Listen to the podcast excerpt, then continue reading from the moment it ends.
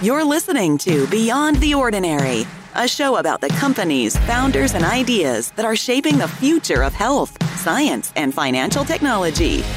Here's your host, Tommy Martin. Well, hey, everybody. Welcome back to Beyond the Ordinary. We are so glad you're here with us today. We have a special guest, my new friend, Tom Morgan. We met at a place called Capital Camp, which is kind of like a food and wine festival for investment nerds. But we hit it off and have had just an awesome time ever since. And as I've gotten to know Tom, his story is just so compelling. I'm excited to bring it to you today. The best way I can describe him, he is a curiosity Sherpa for billionaires. If you don't know what I mean by Sherpa, these are the people who lead you up the side of Mount Everest. They take you from the bottom. They make sure you're going the right direction. They make sure you have the supplies you need. They make sure you ask the right questions, that you check all the right things. His job is to do that as it relates to curiosity for billionaires. He is the Sherpa in that space. He's just interested in absolutely everything. And Tom, we're just so thankful that you're here with us today. Thanks so much for having me. It was a real delight meeting you, and I'm really excited we can chat today. So, Tom, you have a very unusual job, and that's come as a result of a very unusual career path. So take us back to how you became this Sherpa for billionaires.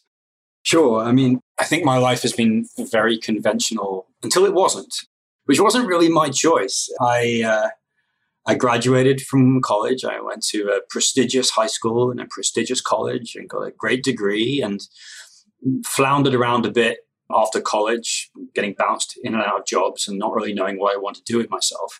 And then kind of accidentally ended up working on Wall Street, first in London and then in New York, as a sort of a traditional stockbroker. I think for a decade, it was phenomenal fun. You know, the idea of people being unfulfilled in finance jobs, it wasn't what I lived. It was a hard job, but it was limitlessly intellectually stimulating. And the caliber of people in finance intellectually is usually very, very high. So I lived a kind of very stimulating existence, and I'd been very fortunate to do a bunch of incredibly silly jobs before Wall Street. So I understood like how the compensation didn't really make any sense and how lucky I was to be there. But slowly over sort of a 15, 16-year period, my interests in life started to diverge with the job itself. And I think the nature of the job changed. You know, in the early 2000s, just the information flow was radically different to how it is today. And it's easy to forget that, you know, like pre-2012, mobile wasn't really as much of a thing, and pre-iPhone, it really wasn't much of a thing at all. And, you know, my old boss used to talk about how they would run earnings releases around the city, like physically, so people got them faster. And I never experienced anything like that. But there was this idea where, you know, I would get, let's say, 100 to 150 research reports every morning and had to go through them one by one to work out which was most insightful. And that was a very good pattern recognition for learning what people with no time and lots of money wanted to hear and how to communicate it to them, hopefully very, very succinctly. And then what I did for a number of years was write a summary email that went out to all of our clients on Wall Street saying that the things that were most important that we'd published that week. And over time, more and more of my personality went into it. And so far, so conventional. And I was kind of, you know, moderately successful and like moderately wealthy and sort of like very, you know, traditional career path. And then, you know, due to a series of quite strange and unexpected and at times pitiful events, I ended up getting zeroed out. And I left my job in 2017 and assumed that I would be able to pivot away from finance very easily because of how relentlessly successful and amazing I was, and discovered that that wasn't the case at all. And that I wasn't special in terms of the competitiveness of the job market, particularly somewhere like Manhattan. And I made a series of catastrophic personal and professional mistakes. I guess to summarize the primary mistake that I made, it was to reject my finance background and try and do something meaningful with my life. So a hospice worker, a social worker, a Jungian analyst, a recruiter at one point to try and help people get jobs. I tried all these different jobs out, but I wasn't really interested in any of them. But I was trying to force myself into them because I felt that for my second act of life, it was time to give back. So you had this like inner sense of like, what I was doing previously wasn't as noble, maybe? Yeah. And now I need to be doing something that's more noble?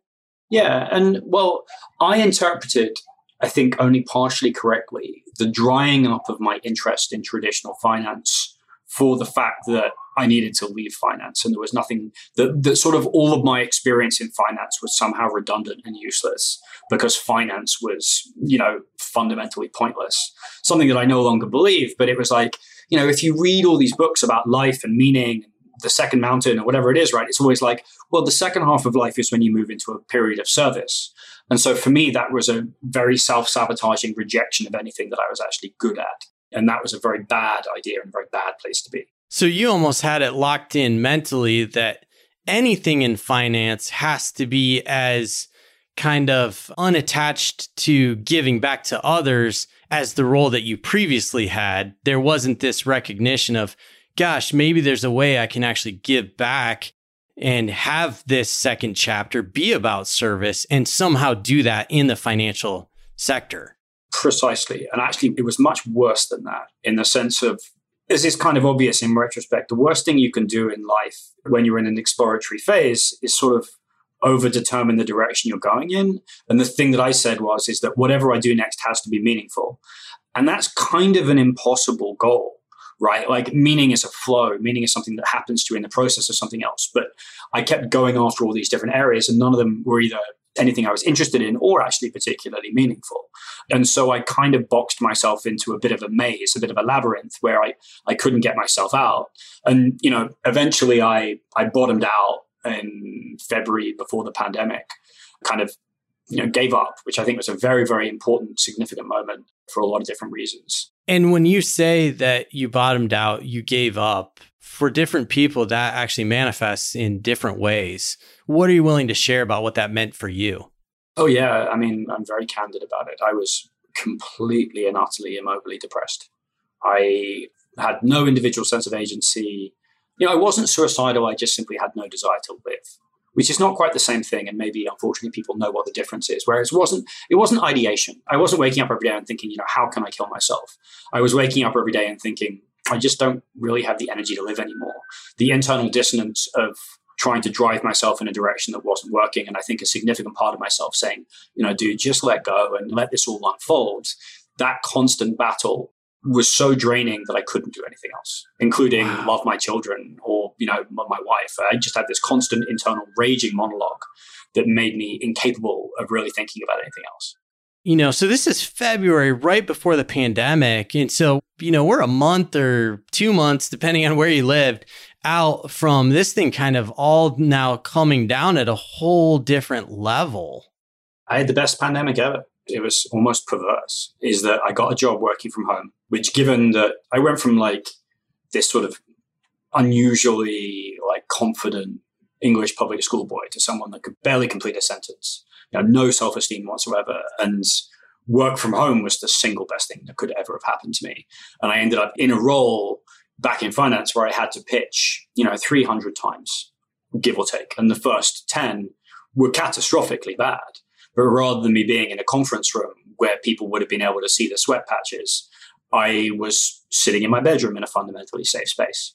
And so getting a job that I was very relaxed in, that I had some sort of competency in, and I could slowly rebuild my confidence and sort of slowly rebuild my psyche, actually ended up being very, very positive. But to be honest, it wasn't a job that grabbed my attention.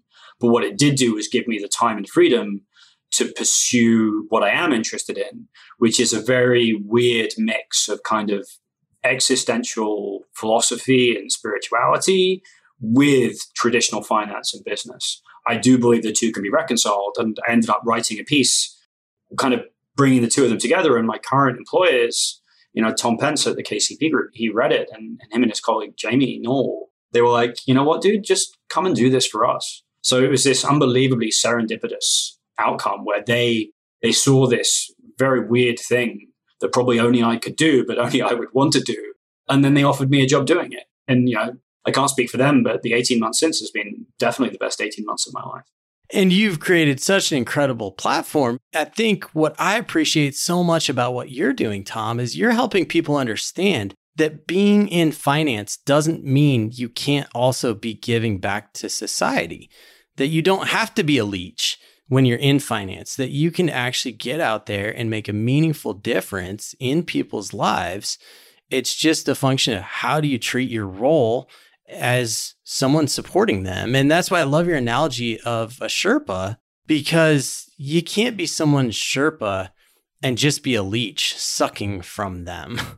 That doesn't work. It doesn't work. And so I want to come back to that. I want to dive right in head first on your role as a Sherpa. And I want to talk about some of the things that you're taking out through the financial airwaves that are just so different than the normal, market report you get from everybody in the world. But before I do that, I do want to ask. So, through this time, your wife had this front row seat to watch you go from this, confident person to this person, as you said, that, couldn't even babble a sentence. And what was her role in all of that? And how did that play out? And was there an intersection of how you were able to begin to snap out of it? Yeah. I mean, the good news is that, we had 7 good years of marriage before this all happened. But for better or for worse, the mental health establishment in Manhattan was basically like, he's not really going to get better, right? I was kind of very dead-eyed, highly medicated, only vaguely functional. And, my wife always says, the thing that kept her going was the idea that I would get back to a portion of the person I was before. She'd very much given up on the idea that I could have returned to the person I was before at all, but there would be some percentage of me that would return. And whilst I'm certainly not perfect now, I would say that, I'm as close back to normal as I ever was. In fact, I think that I'm so happy professionally, it probably makes me a better husband, although I would probably define myself as still a 6.5 out of 10 husband.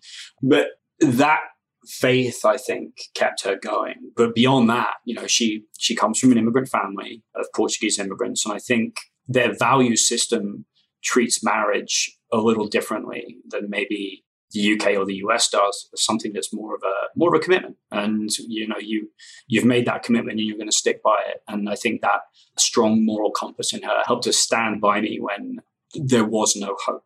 Wow.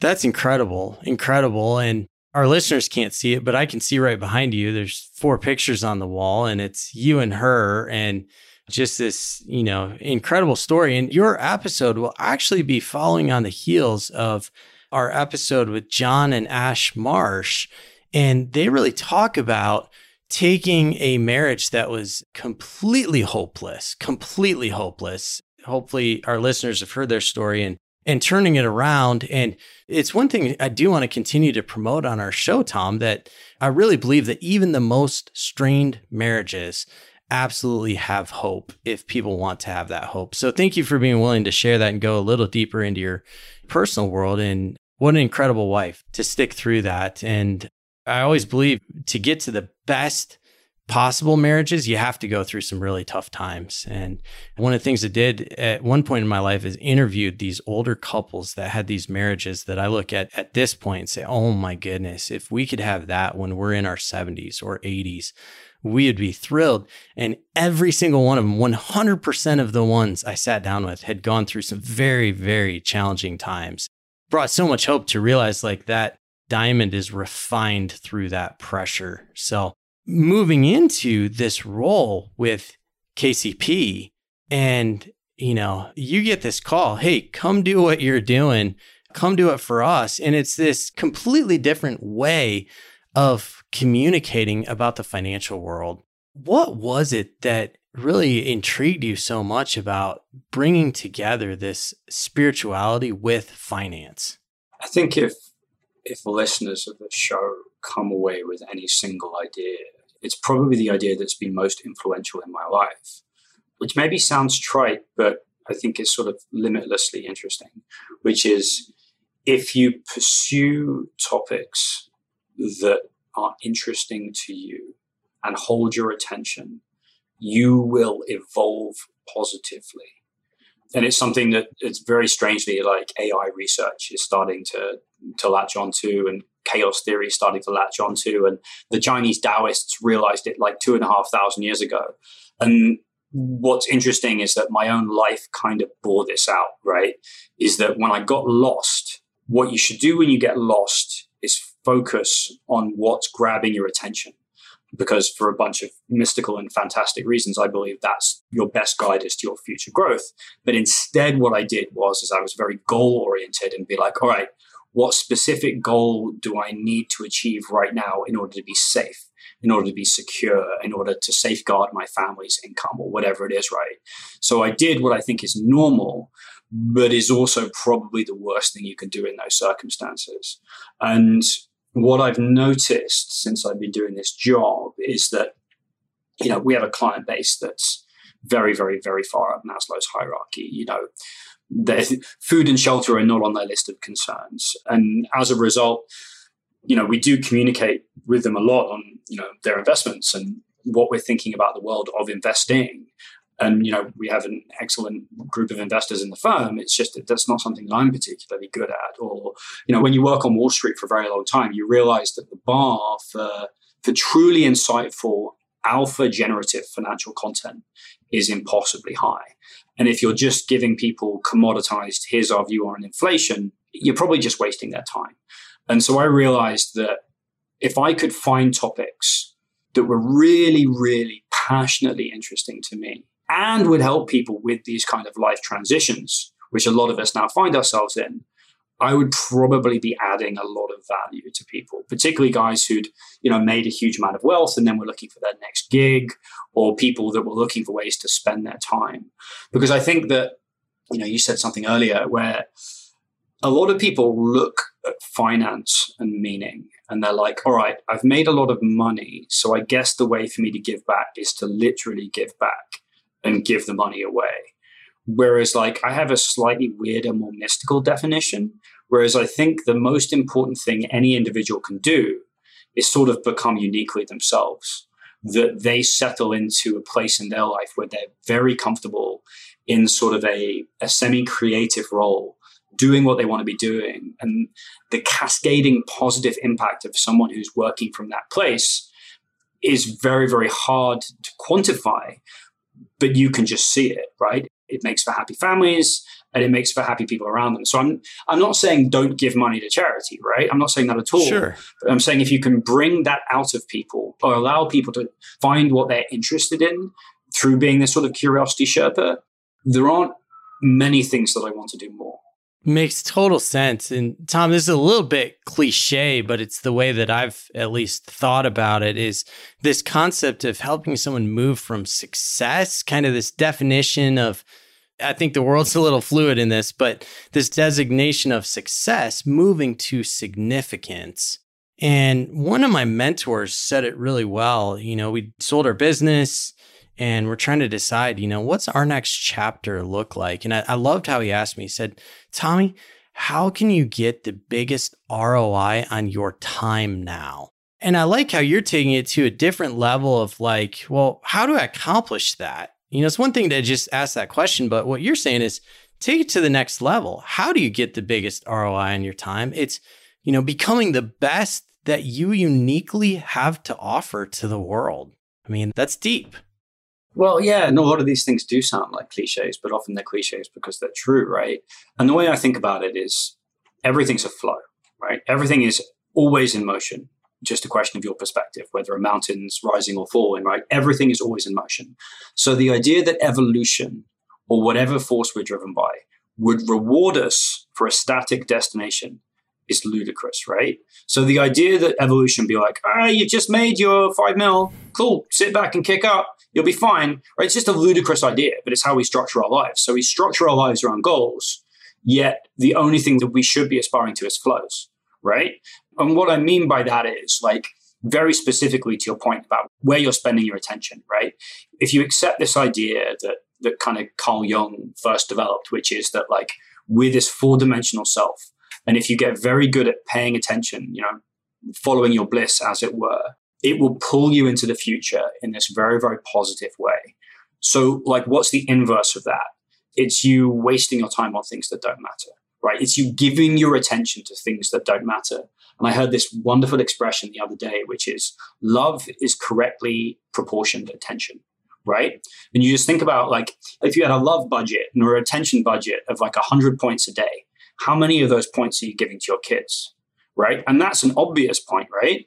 But what isn't obvious, I think, is that paying attention to your children changes you, right? And paying attention to topics that really stimulate you changes you. It pulls you into that flow, right? Rather than pulling you into a destination.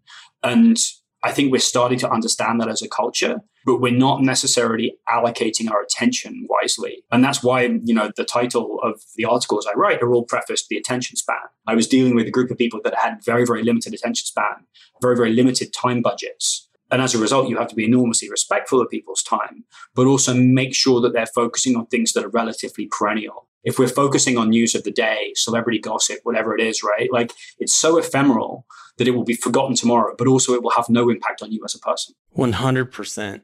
You know, Tom, as you were describing that, thinking of attention as this currency, you know, and a lot of times people have started to talk about, oh, time is the great equalizer. It's the only currency we all share equally. But a whole different level of that is attention, because it's maximizing that time in a very intentional way. And as you were describing all this, I was going back to one of the worst moments of my life, but yet one of the most important moments of my life is my wife sitting down with me and saying these words. Oh man, they still hurt today, but they were so necessary. So I'm so glad she did it. She said, "The kids and I feel like we're getting your leftovers in life." And exactly what she was saying is what you're talking about, that, you know, they were getting the least of my attention. Everything else was more important. And, you know, I would get up from dinner every time we were having dinner together because I'd see a phone call coming in. And actually, Tom, I'll take you to one of our core values at one of the companies. I sit on their board today, but I was the founder. One of our core values and missions in that company was to help clients achieve wealth that matters. And it was all about this concept of, you know, we always said if somebody ended up with millions upon millions of dollars or $1 billion or billions of dollars and they had no one to share it with, then who cares? And what that really drove, it came from this imagery. And it was this person who's at their child's talent contest at their school, but they're not in the auditorium where the talent contest is happening. They're out in the hall behind the auditorium, peeking in the window to see that moment when their child's going to go on stage. And they're out in the hall because they're on the phone with a client or a customer or whoever it may be. And they keep peeking to see, is my kid up yet? And then they finally peek and they realize, oh no, my kid's halfway through their portion of the talent show. And that individual was me. That had been me at event after event. You know, I'm at the soccer field, but I'm behind the bleachers because I'm on the phone. And I'll peek my head around, watch them clap. And to them, yeah, dad was there, but I wasn't there.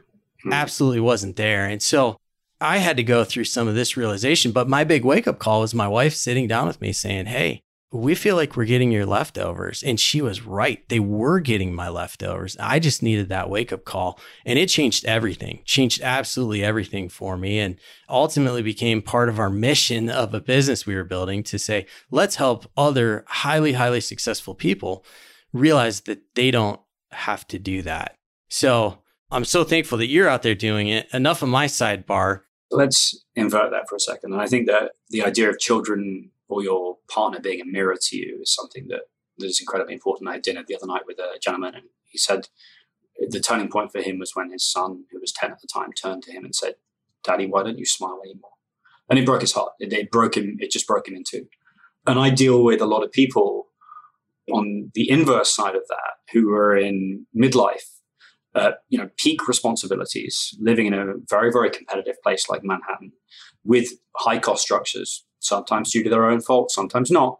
And they come to me, and this is interesting to me because the second half of life is sort of the time when people should be maximally exploratory when trying to find another path. It's a time when you need to be a little bit more spiritual and a little bit more adventurous, I guess. And possibly also vulnerable. You know, you talk about that in your blog, of vulnerability is one of those building blocks that's required for vitality.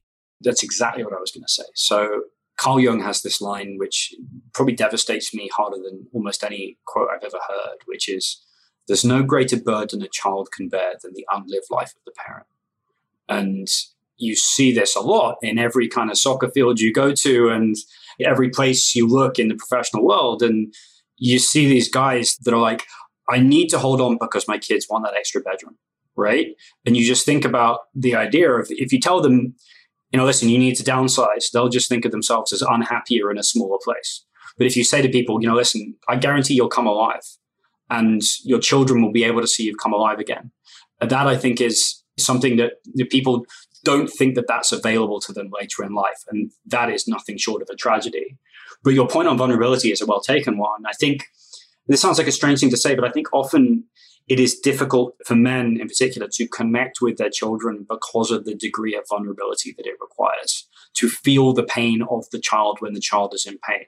That was certainly my experience. And I think that was a very big contributing factor in my own personal crisis, that it allowed me to acquire a sensitivity that, as a profoundly kind of disconnected British, you know, emotionally abstracted person, didn't have pre-crisis, and I'm much more in touch with the world afterwards, but not necessarily stronger. I would say probably conventionally weaker.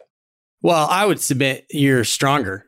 I mean, I can tell. Our listeners can tell. You've come out of this pandemic better, not worse, not bitter. You've really used the time. And that's one of the things that I've talked to so many people about, Tom, is it was a pandemic, and I see so many people have come out of it better, and I see people who just still have not come out of it. Like, it's still paralyzing. And I have so much compassion for people in that situation because we all experienced COVID differently. Some of us lost loved ones. Some of us were hospitalized. Some of us couldn't sleep for 10 nights in a row without being in a fetal position in the shower. Speaking from personal experience on that one. But you know, we all experienced it differently. Some small business owners have lost their company now, and other businesses thrived because they were in the right industries. And I guess that's a question that I have for you on behalf of our listeners is, what would you submit with everything you've been studying and learning and talking about? What would you submit are some of those key difference makers for the people that ultimately are coming out of this crazy time period of life in this, you know, COVID era, actually coming out of it better? I think we have a little bit of a misunderstanding in our culture that we have all these practices to give, for want of a less annoying term, our unconscious mind a space to interject in our lives. And our unconscious mind is typically nonverbal. It communicates through sensation, through emotion. And often when we do things like mindfulness practices, people assume that it's going to make them more productive, right? I'm going to do my 20 minutes of whatever app I'm going to do, and it's going to make me a better stockbroker. Sometimes it will rip your life apart, right? Like, the moment you crack the door open, there might be a voice that says, you know, Tom, you've been going in the wrong direction for 10 years. And I think a lot of people don't really understand that that's kind of a feature, not a bug, of a lot of these practices. You know, if you're doing yoga, or you have some embodiment practice or prayer, whatever it is, and you start getting this nagging feeling, because it is a feeling, it's very rarely a voice that says, you're going the wrong way. And I think what happened in COVID is a lot of people had silence, and they got put in a room with their demons. And a lot of the times, only one of them came out, and it wasn't always the right winner. And when faced with that silence, you have a choice as to whether you pursue that which is truly interesting to you.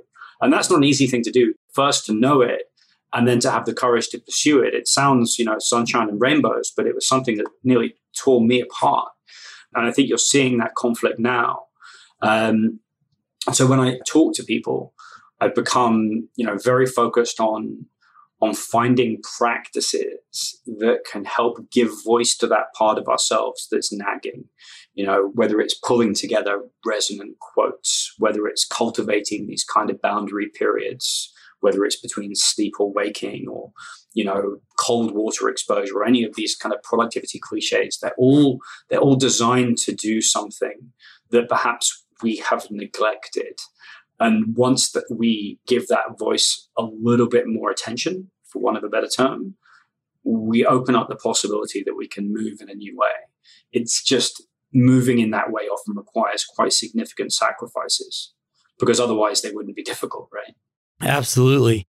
You know, Tom, I appreciate one of the warnings you've given to our listeners is that when you start to do this type of work, it's not always sunshine and rainbows. In fact, I would submit some of the hardest experiences in my life are when I have had to really actually examine inward and figure out what is it that's nagging? What is it that's saying this isn't the right place to work? What is it that's saying I'm not showing up for my children the way that I want to, or I'm not being the husband that I want to be? That's hard work. And as you said, once you crack that open, there's no turning back if you want to actually deal with it. Mm. But I think what you're saying to our listeners and what I'm saying for sure is it's also the most important work we've ever done in our lives. Yeah. So I think for a lot of guys, it's midlife, right? And there will be something that's holding you in. Otherwise, you wouldn't be stuck, right? Like if you're stuck, for a reason. And if you knew the reason, you wouldn't be stuck. Right. So it's kind of like, oh, well, if it was obvious what I needed to change, I would just change it. So often the level of introspection required is really high at this stage of life. And often it's the single thing that you least want to address, which is the thing that you have to address, because that's the thing that has been obstructing your growth for the longest, whether it's your attitude towards money, whether it's your attitude towards your achievements in life, whether it's a lack of self-esteem that you've been filling with lots of other, you know, objective benefits in your life, whether it's titles or gadgets or, you know, something that looks good. So yeah, I'm very, very, very sympathetic to the idea that this becomes a knife fight. The biggest problem, I think, with our society, particularly in the West, is that we don't have very many role models of people that have made this transition well. And we have no support, particularly for people of means in midlife. As I said, I worked for a recruiter for a while, and they said, you know, if you've got more than 16 years of experience in one field, you're considered toxic by the recruitment industry when it comes to moving to another, which is brutal, right? Like, I was like, I'm coming up to 40. I'm a smart guy. I've got to be better than a graduate at things. And you just get turned down. I got turned down repeatedly in favor of graduates, right? And I didn't even know what skill set to acquire. You know, like, do you learn to code and make yourself fungible with people in Bangladesh at 100th of your cost base, right? Like, how do you know what to do? And why is no one telling anyone?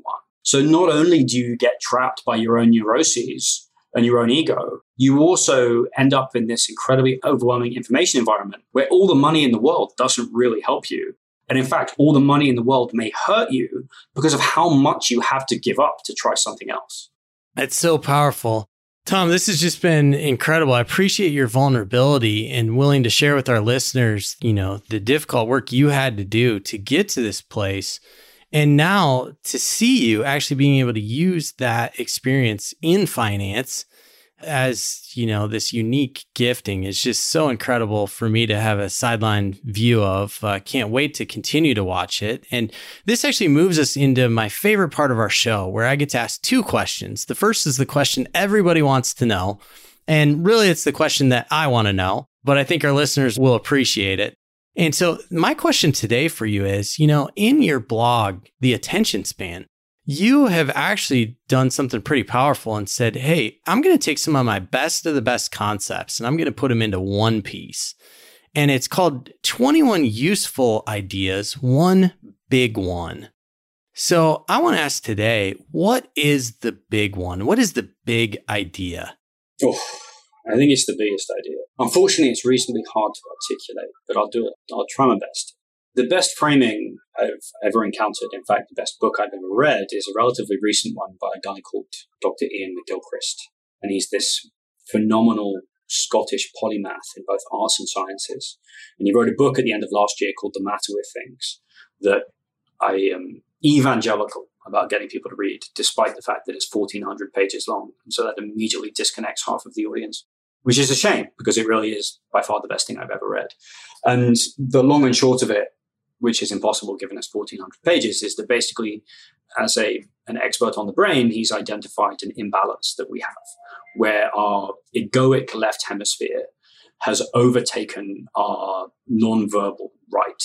But our nonverbal right is effectively superior at almost every kind of thinking and also has a much finer appreciation of our place in the world and a more harmonious relationship to our place in the world.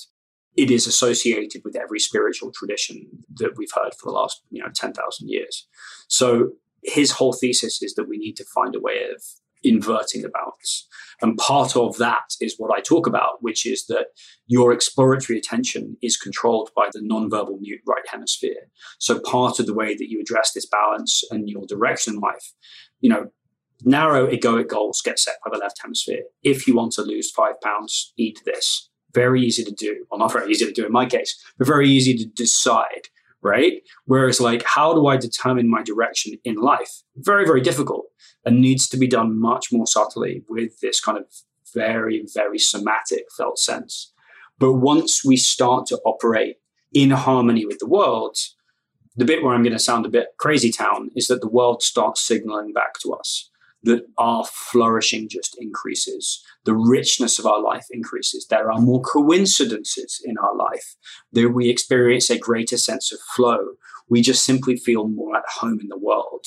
And I notice if you want to fry the brain of almost anyone, you start attributing intelligence to the outside world, whatever you want to call it, right? And I don't prefer not to give it a word, but certainly the closest I've come as a philosophy is the Chinese Taoists, who, as I said earlier, just seemed to work this all out a couple of thousand years ago. And contemporary science and chaos theory is now only working out that they had it, that there is this flow of life that you can get closer and closer to. And there are ways you can get yourself more and more attuned to it. And the closer you get to it, the more guidance you get from it, and the better you get at co-creating with it in this very positive flow.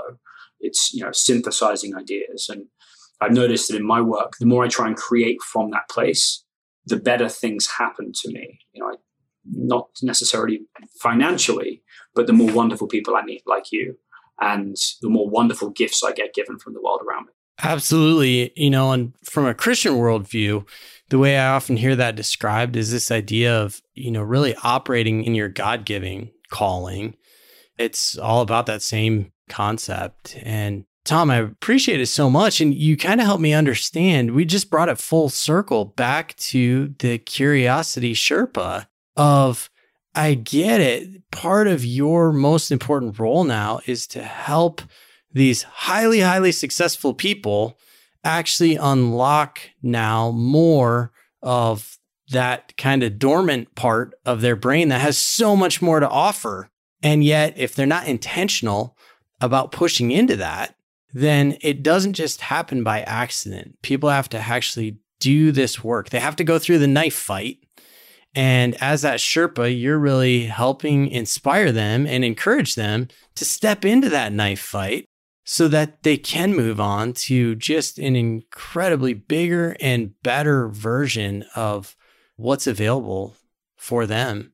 I think if you put stuff that people love in front of them and show them fun little rabbit holes to run down, they'll spend their time well. And if they spend their time well, it will move their life in a positive direction. But it's so difficult. The reason why Taoism talks in paradoxes is because you have to try not to try, right? If you sit there for 20 minutes being what do I love? What do I love? What do I love? You'll end up back where I was, which is what's meaningful, what's meaningful, what's meaningful. So it has to be this very directed, undirected move. So what I will do is I will sit for 3 months and not read a book and doom scroll on Twitter and just waste my life. And then suddenly someone who I trust, like you, will come and be like, dude, you've got to read this book. And for whatever reason, it will just click and resonate. and I will read that book. You know, when Ian McGilchrist published his book, I was 3 hours a day for 5 weeks because, as I told you, I have a very patient wife because I was going to interview him in December and I needed to read the book before I interviewed him. So I'm maniacally focused when I find something interesting. You know, between those times, I have to be very, very sensitive to the ebb and flow of my own attention. But it is kind of a paradoxical situation, which, you know, nobody said they knew this was going to be easy. I love it. Well, that takes us to our final question, which is, I know some of our listeners listening in, and in fact, I hope all of them can kind of resonate with this aspect of, yeah, there's been some stuff that it's probably the most important stuff in my life. And I just don't want to push into it because I know it's going to be hard. Maybe they're thinking, I don't like where my marriage is at today, or I don't like the father that I'm being, or I'm in a role where I don't feel like I'm contributing anything meaningful. And there's some work to do. And so often we let the default just be what we continue to operate on. And the status quo is the easiest, but it's hardly ever the best.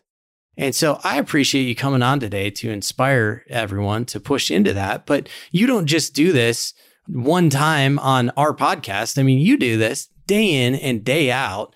And so if we have listeners that want to connect up with your content and really be inspired to keep pushing into these things, what is the best way for them to get in a regular flow of your content?